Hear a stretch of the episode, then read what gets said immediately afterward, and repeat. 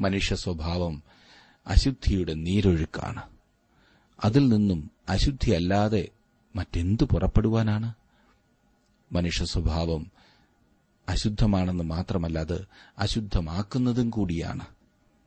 മനുഷ്യ സ്വഭാവം നശിച്ചതാണെന്ന് മാത്രമല്ല അത് നശിപ്പിക്കുന്നതുമാണ്. മനുഷ്യന്റെ യഥാർത്ഥ സ്വഭാവത്തെ പ്രതിഫലിപ്പിക്കുന്ന കണ്ണാടിയാണ് ഇന്ന് നാം പഠിക്കുവാൻ പോകുന്ന ലവ്യ പുസ്തകം പതിനഞ്ചാം അധ്യായം.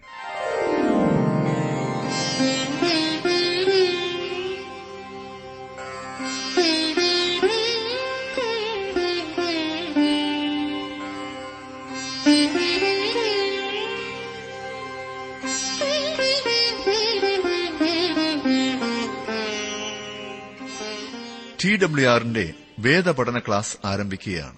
ജീവസന്ദേശം.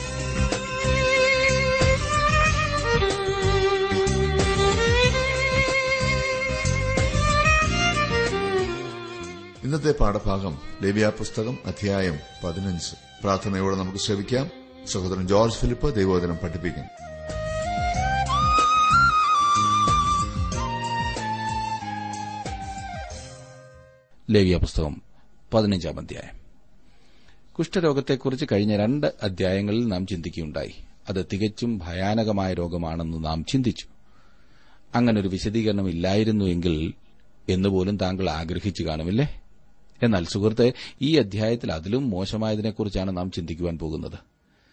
പരിസര മലിനീകരണത്തെക്കുറിച്ച് ഇക്കാലത്ത് നാം വളരെയേറെ കേൾക്കുന്നുണ്ട്. ഇല്ലേ? അതെ എല്ലാവരും ഈ കാര്യത്തിൽ ഭയപ്പെട്ടിരിക്കുകയുമാണ്. മലിനീകരണം. എന്നാൽ നമ്മുടെ ആത്മാവിൽ മാലിന്യം നിറഞ്ഞിരിക്കുകയാണെന്ന് താങ്കൾക്കറിയാമോ? നമ്മുടെ മനസ്സ് മലിനമാണ്. നമ്മുടെ വ്യക്തിത്വം മൊത്തം മലിനമാണ്. ആകെ അധപ്പതിച്ച അവസ്ഥ. ഇവിടെ പറയുന്ന അതെ ഈ പതിനഞ്ചാം അധ്യായത്തിൽ പറയുന്ന ശുക്ലസ്രവത്തിന്റെ രോഗം പകരുന്നതും പാപത്തിന്റെ ഭയാനകമായ അവസ്ഥയെ വെളിപ്പെടുത്തുന്നതുമാണ്. മനുഷ്യ സ്വഭാവം അശുദ്ധിയുടെ നീരൊഴുക്കാണ്. അതിൽ നിന്നും അശുദ്ധിയല്ലാതെ മറ്റെന്തു പുറപ്പെടുവാനാണ്? മനുഷ്യ സ്വഭാവം അശുദ്ധമാണെന്ന് മാത്രമല്ല അത് അശുദ്ധമാക്കുന്നതും കൂടിയാണ്. മനുഷ്യ സ്വഭാവം നശിച്ചതാണെന്ന് മാത്രമല്ല അത് നശിപ്പിക്കുന്നതുമാണ്. മനുഷ്യന്റെ യഥാർത്ഥ സ്വഭാവത്തെ പ്രതിഫലിപ്പിക്കുന്ന കണ്ണാടിയാണ് ഇന്ന് നാം പഠിക്കുവാൻ പോകുന്ന ലവ്യ പുസ്തകം പതിനഞ്ചാം അധ്യായം. ഇതിലേക്കൊന്ന് നോക്കുന്ന യാതൊരു വ്യക്തിയും പിന്നെ തന്റെ മഹാത്മ്യത്തെക്കുറിച്ച് വീമ്പിളക്കില്ല. തന്റെ സൽക്കർമ്മങ്ങളെക്കുറിച്ച് നിഗളിക്കുകയില്ല. പ്രത്യേകിച്ചും ദൈവസന്നിധിയിൽ പ്രശംസിപ്പാൻ ഒന്നുമില്ല. കുഷ്ഠരോഗമാണ് ഏറ്റവും ഭയാനകമായ രോഗമെന്ന് ചിന്തിക്കാനിടയുണ്ട്. എന്നാൽ പതിനഞ്ചാം അധ്യായത്തിൽ നാം പഠിക്കുന്ന ശുക്ലസ്രാവത്തോളം അശുദ്ധവും പടർന്നു പിടിക്കുന്നതുമല്ലായിരുന്നു കുഷ്ഠം എന്നതാണ് വാസ്തവം. അധികം നാൾ രഹസ്യമായി സൂക്ഷിക്കാവുന്ന രോഗമല്ലായിരുന്നു കുഷ്ഠരോഗം.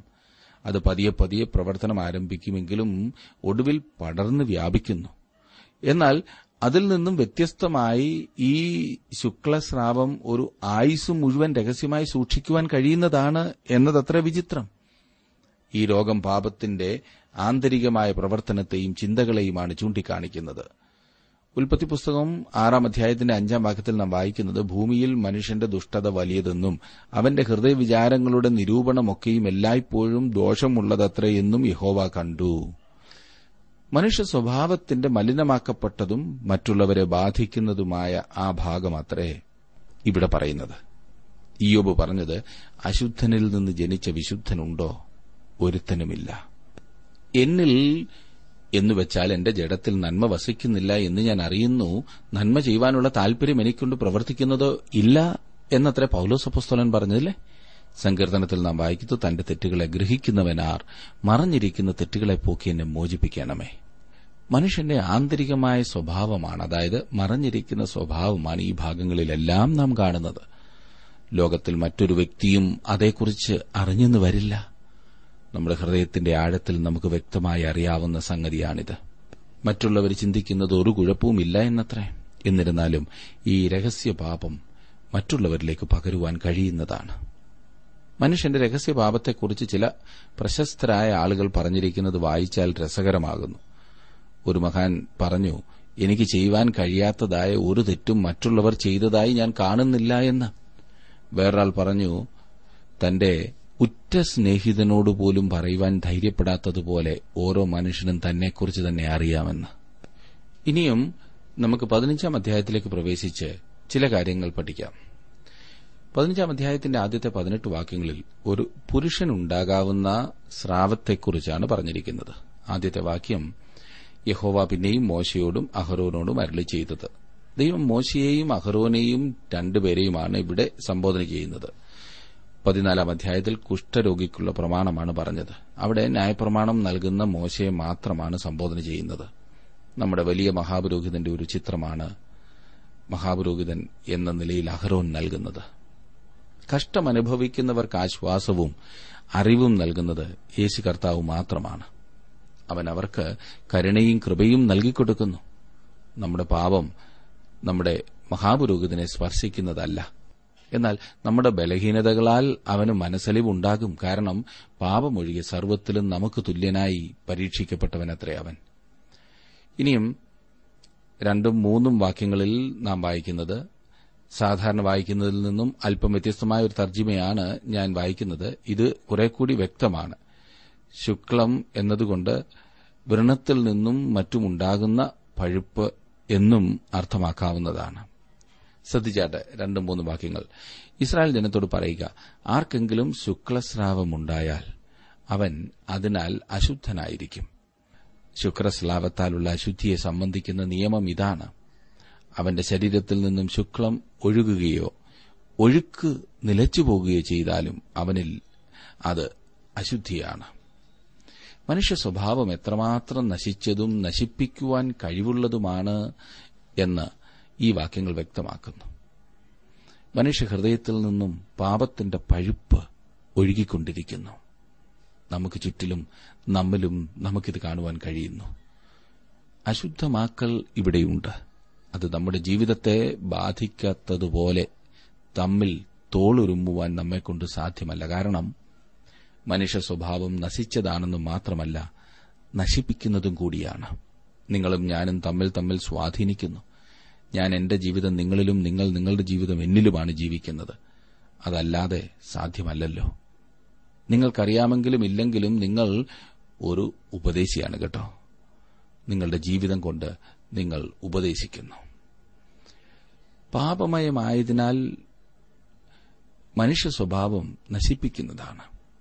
വീണ്ടും ജന്മം പ്രാപിച്ച മനുഷ്യൻ പോലും അവന്റെ പഴയ പാപമയമായ ജഡം പേറുന്നു.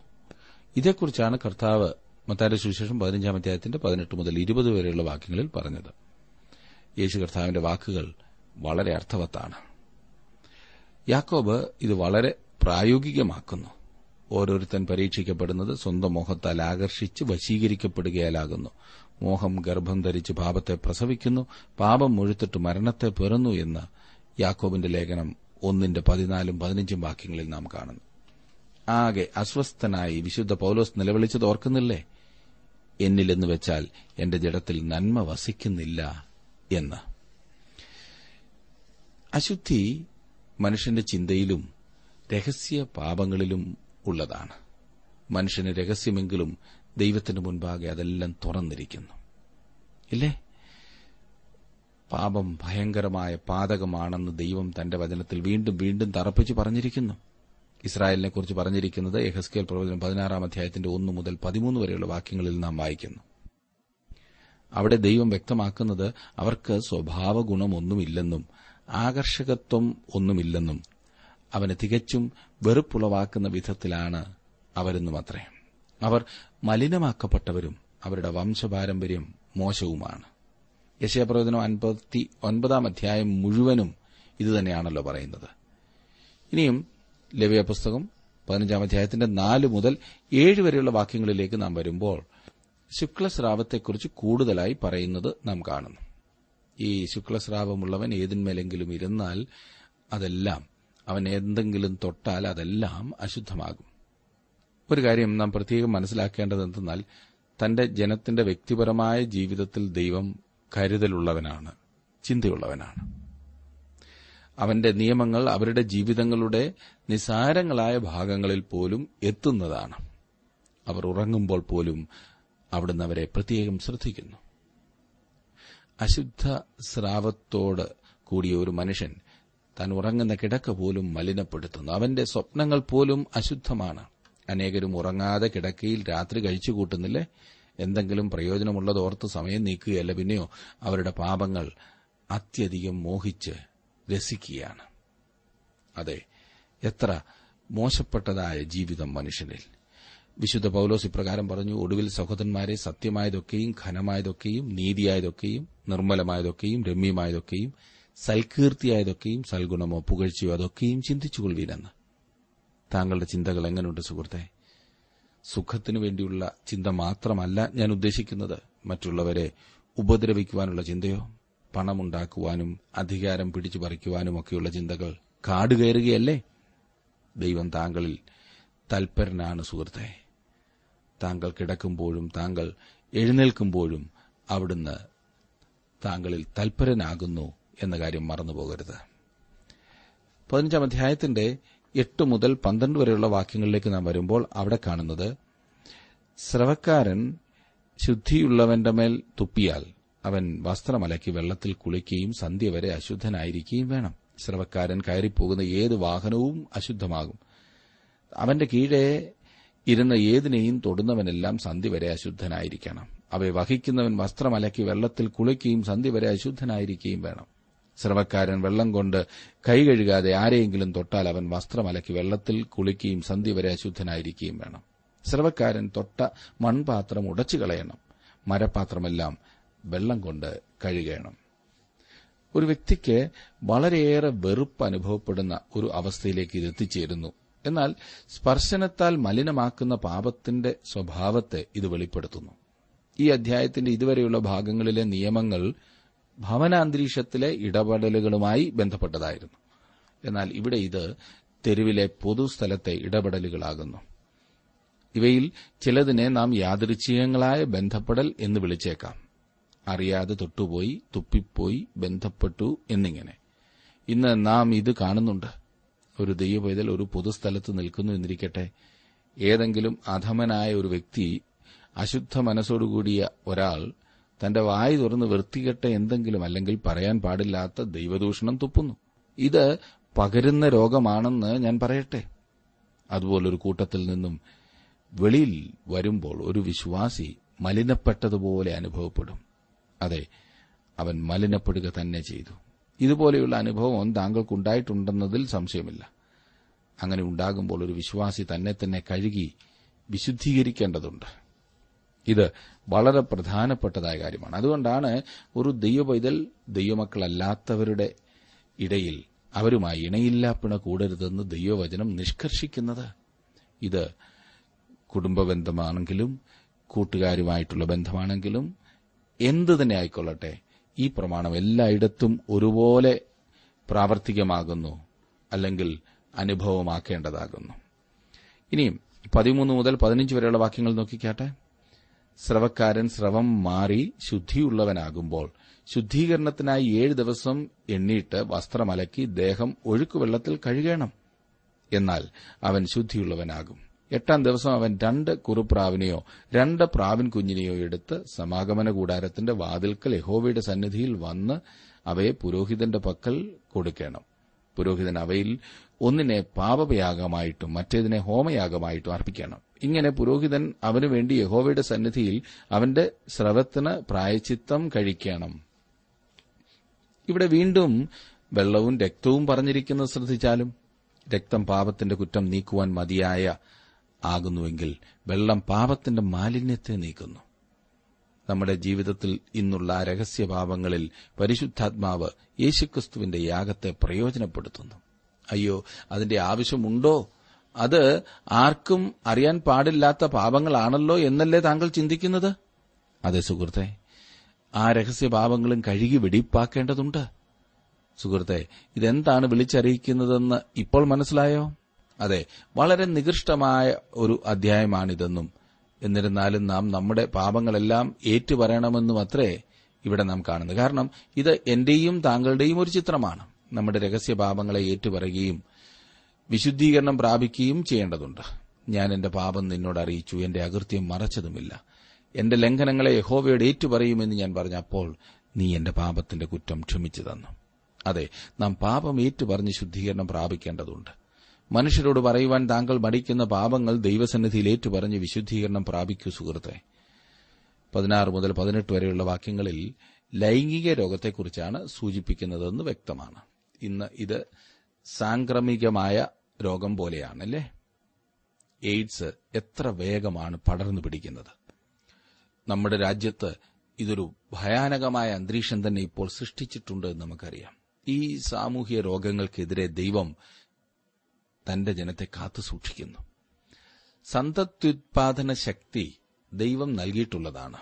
അവൻ അതിൽ അശുദ്ധിയൊന്നും കാണുന്നില്ല കേട്ടോ.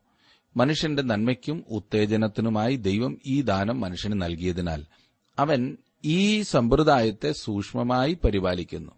തന്നെ തന്നെ കളങ്കപ്പെടുത്തുന്ന തരം താഴ്ന്ന വലിയ അപകടത്തിലാണ് മനുഷ്യൻ എപ്പോഴും. ഈ മഹത്തായ അനുഭവവും മനുഷ്യൻ തന്നെ തരം താഴ്ത്തി അതെ സന്തതുത്പാദന ശക്തി ദൈവഹിതപ്രകാരമല്ലാതെ ആകെ നശിപ്പിച്ചു. ഒരു വിധത്തിൽ പറഞ്ഞാൽ നാറ്റിച്ചു. അശുദ്ധമായ ആഗ്രഹങ്ങളും ഭോഗാസക്തിയോടുകൂടി ഉള്ള ചിന്തകളും വെടിയണമെന്നും അവ പാപമാണെന്നും നമ്മുടെ കർത്താവ് പഠിപ്പിച്ചിട്ടുണ്ട്. വ്യഭിചാരം ചെയ്യരുത് എന്ന് അരളി ചെയ്തത് നിങ്ങൾ കേട്ടിട്ടുണ്ടല്ലോ. ഞാനോ നിങ്ങളോട് പറയുന്നത് സ്ത്രീയെ മോഹിക്കേണ്ടതിന് അവളെ നോക്കുന്നവനെല്ലാം ഹൃദയം കൊണ്ട് അവളോട് വ്യഭിചാരം ചെയ്തു പോയി എന്നത്രേ. ഇത്രയും സമയം ഒരു പുരുഷന്റെ അശുദ്ധിയെക്കുറിച്ചാണ് നാം ചിന്തിച്ചുകൊണ്ടിരുന്നത്. ഇനിയും ഒരു സ്ത്രീയുടെ അശുദ്ധിയെക്കുറിച്ചാണ് നാം ചിന്തിക്കുവാൻ പോകുന്നത്. പത്തൊൻപത് മുതൽ ഇരുപത്തിനാല് വരെയുള്ള വാക്യങ്ങൾ ഞാൻ ആദ്യം വായിക്കാം. ഒരു സ്ത്രീക്ക് സ്രവമുണ്ടായി അവളുടെ അംഗസ്രവം രക്തമായിരുന്നാൽ അവൾ ഏഴ് ദിവസം അശുദ്ധിയായിരിക്കണം. അവളെ തൊടുന്നവനെല്ലാം സന്ധ്യ വരെ അശുദ്ധനായിരിക്കണം. അവളുടെ അശുദ്ധിയിൽ അവൾ ഏതിന്മേലെങ്കിലും കിടന്നാൽ അതൊക്കെയും അശുദ്ധമായിരിക്കണം. അവൾ ഏതിന്മേലെങ്കിലും ഇരുന്നാൽ അതൊക്കെയും അശുദ്ധമായിരിക്കണം. അവളുടെ കിടക്ക തൊടുന്നവനെല്ലാം വസ്ത്രം അലക്കി വെള്ളത്തിൽ കുളിക്കുകയും സന്ധി വരെ അശുദ്ധനായിരിക്കുകയും വേണം. അവൾ ഇരുന്ന ഏതൊരു സാധനവും തൊടുന്നവനെല്ലാം വസ്ത്രമലക്കി വെള്ളത്തിൽ കുളിക്കുകയും സന്ധി വരെ അശുദ്ധനായിരിക്കുകയും വേണം. അവളുടെ കിടക്കയിലോ അവൾ ഇരുന്നതിന്മേലോ ഉള്ള ഏതൊന്നിനെങ്കിലും തൊട്ടാൽ ആ തൊടുന്നവൻ സന്ധി വരെ അശുദ്ധനായിരിക്കണം. ഒരുത്തൻ അവളോടുകൂടെ ശയിക്കുകയും അവളുടെ അശുദ്ധി അവൻമേൽ ആകുകയും ചെയ്താൽ അവൻ ഏഴ് ദിവസം അശുദ്ധനായിരിക്കണം. അവൻ കിടക്കുന്ന കിടക്കയൊക്കെയും അശുദ്ധമാകും. ഒരു സ്ത്രീയുടെ സാധാരണ ആർത്തവകാലത്തെ അശുദ്ധിയെക്കുറിച്ചാണ് ഈ വാക്യങ്ങളിൽ പറഞ്ഞിരിക്കുന്നതെന്ന് വ്യക്തമാണ്. ഈ കാലത്ത് അവൾ തന്റെ സുഹൃത്തുക്കളിൽ നിന്നും പ്രിയപ്പെട്ടവരിൽ നിന്നും വേർപെട്ടിരിക്കുന്നു. തള്ളപ്പെട്ട ഒരു വ്യക്തിയെപ്പോലെ അതെ ഒരു കുഷ്ഠരോഗിയെപ്പോലെ അവളോട് ഇടപെടുന്നു. ഈ ഇടപെടൽ അസാധാരണമാവണ്ണം ക്രൂരമാണെന്ന് തോന്നാം. അതിന് നൽകാവുന്ന ഒരേ ഒരു വിശദീകരണം എന്തെന്നാൽ ശ്രദ്ധിച്ചാട്ടെ ഉൽപ്പത്തി പുസ്തകത്തിൽ രേഖപ്പെടുത്തിയിരിക്കുന്ന മനുഷ്യന്റെ വീഴ്ചയുടെ ഒരു ഓർമ്മപ്പെടുത്തൽ മാത്രമാണ് ഇത്. ശിക്ഷ മരണമാകുന്നു. തനിക്കൊരു മോശമായ ആരംഭമുണ്ടെന്ന് മനുഷ്യനെ ഓർപ്പിക്കുകയും അവന് പുകഴുവാൻ ഒന്നും തന്നെ ഇല്ലെന്ന് അറിയിക്കുകയും ആകുന്നു ഇവിടെ. പാപം നിറഞ്ഞ മനുഷ്യന് പാപത്തെ മാത്രമേ ഉൽപ്പാദിപ്പിക്കുവാൻ കഴിയൂ. ഇരുപത്തിയഞ്ച് മുതൽ ഇരുപത്തിയൊൻപത് വരെയുള്ള വാക്യങ്ങളിൽ ക്രമവിരുദ്ധമായ ഒരു രക്തസ്രവത്തെക്കുറിച്ചാണ് പറയുന്നത്. അവൾ വേർപെട്ടിരിക്കേണ്ടതിന്റെ നിയമങ്ങളും അവളുടെ കിടക്കയും അവളാൽ അശുദ്ധമായതിനെ തൊടുന്നവൻ അശുദ്ധമാകും എന്ന വസ്തുതയുമാണ് ഇവിടെ കാണുന്നത്. തന്റെ രക്തസ്രവത്തിൽ നിന്ന് ശുദ്ധിയുള്ളവളായി കഴിയുമ്പോൾ അവൾ കൊണ്ടുവരേണ്ട യാഗത്തെക്കുറിച്ചും ഇവിടെ വിശദീകരിക്കുന്നു. ക്രിസ്തുവിന്റെ അടുത്ത് സൌഖ്യത്തിനായി വന്ന രക്തസ്രവക്കാരത്തി സ്ത്രീയുടെ അവസ്ഥയെക്കുറിച്ച് ചില അറിവ് നമുക്ക് ഇവിടുത്തെ ഈ വിശദീകരണത്തിൽ നിന്ന് ലഭിക്കുന്നുണ്ട്. മറ്റുള്ളവരുമായി ബന്ധപ്പെടുവാനോ മറ്റുള്ളവർ സ്പർശിക്കുവാനോ ന്യായപ്രമാണം അവളെ അനുവദിച്ചിരുന്നില്ല. എന്നിട്ടും അവൾ യേശുവിനെ തൊട്ടു.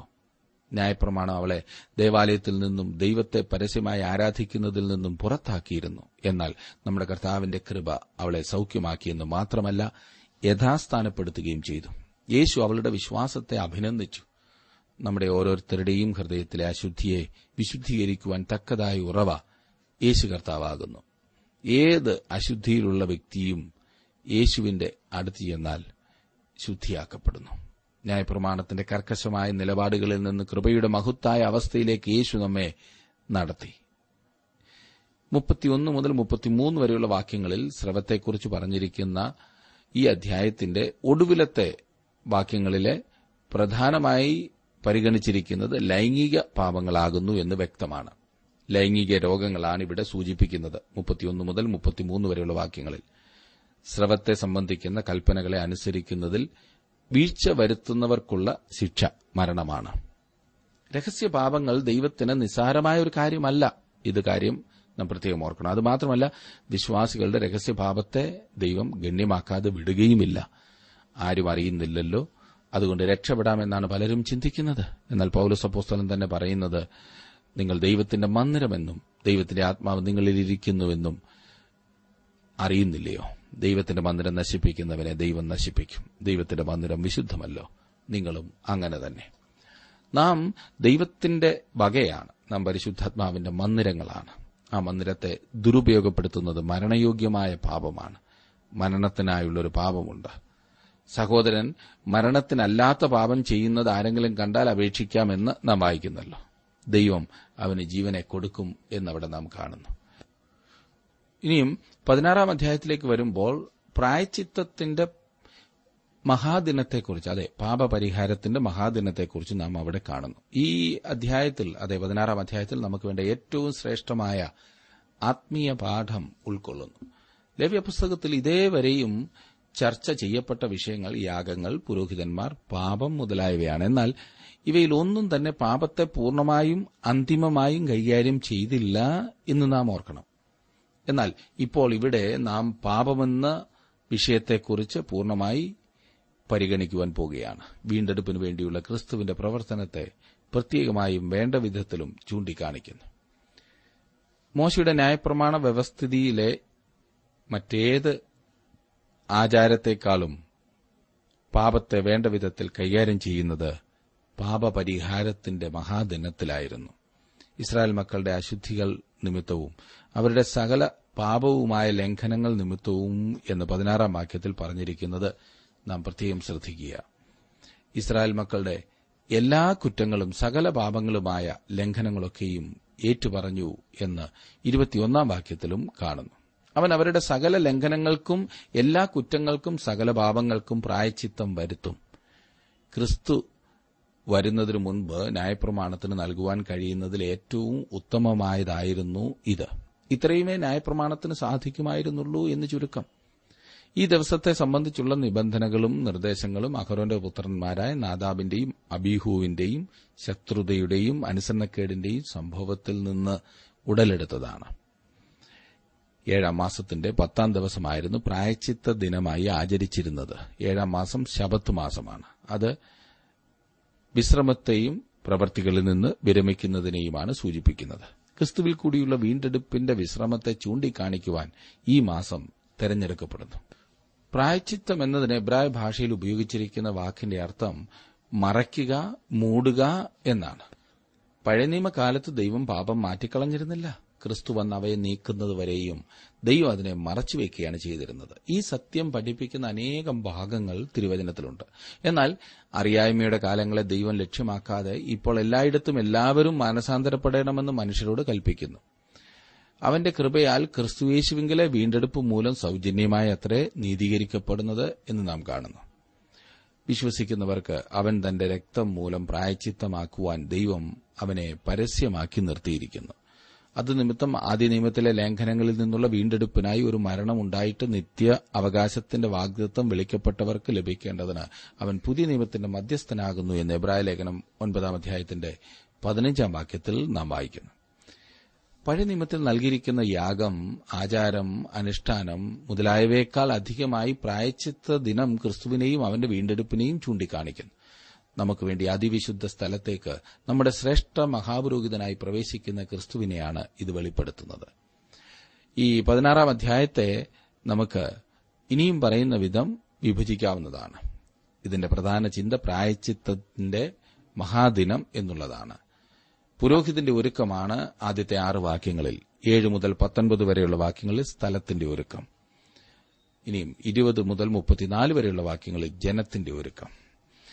ഈ പതിനാറാം അധ്യായം തുടർന്നുള്ള ക്ലാസ്സിൽ നമുക്ക് പഠിക്കാവുന്നതാണ്.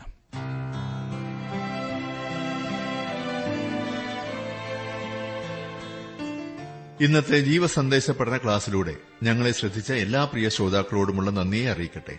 ദൈവവചനം കൃത്യമായി ക്രമമായി പഠിക്കുവാൻ ലഭിച്ചിരിക്കുന്ന ഈ അസുലഭ അവസരം പ്രയോജനപ്പെടുത്തുകയും സ്നേഹിതരെ അതിനായി ഉത്സാഹിപ്പിക്കുകയും ചെയ്യുക. അഭിപ്രായങ്ങളും നിർദ്ദേശങ്ങളും പ്രാർത്ഥനാ വിഷയങ്ങളും ഞങ്ങളെ അറിയിക്കുക. ഈ പുസ്തകത്തിന്റെ വിഷയവിഭജനം audio C D S D card എന്നിവ ആവശ്യമെങ്കിൽ ഞങ്ങളുമായി ബന്ധപ്പെടുക. ഞങ്ങളുടെ വിലാസം ജീവസന്ദേശം പോസ്റ്റ് ബോക്സ് നമ്പർ മൂന്ന് തിരുവല്ല അഞ്ച് Keralam.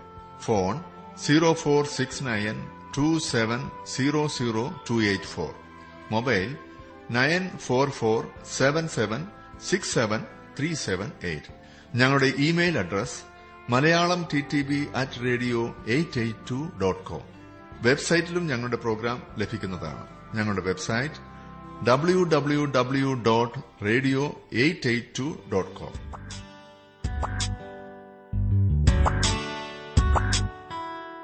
ക്രൂശിലെ സ്നേഹത്തെ ഓർക്കുമ്പോൾ എൻ ഖേദമെല്ലാം മാറിടുന്നേ പൂർണമായി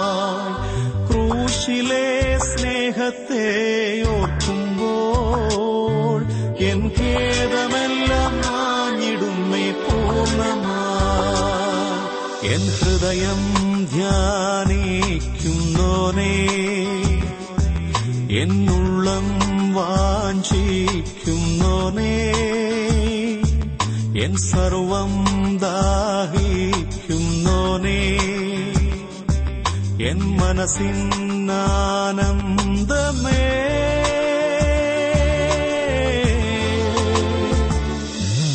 ക്രൂശിലെ സ്നേഹത്തെ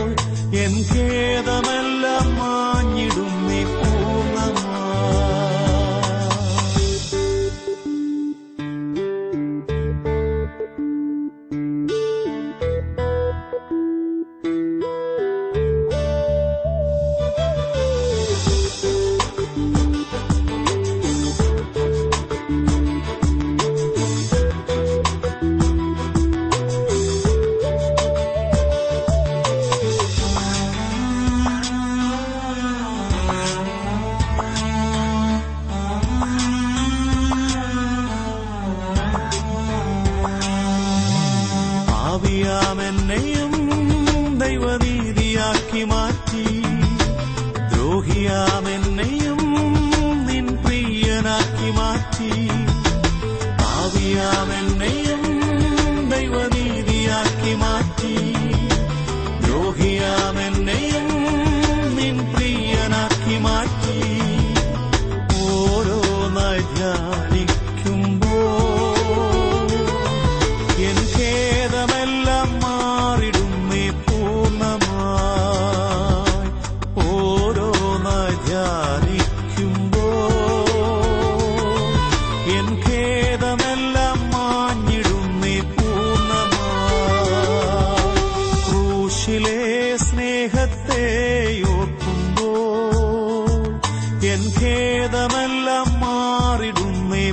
പൂർണമായി ക്രൂശിലെ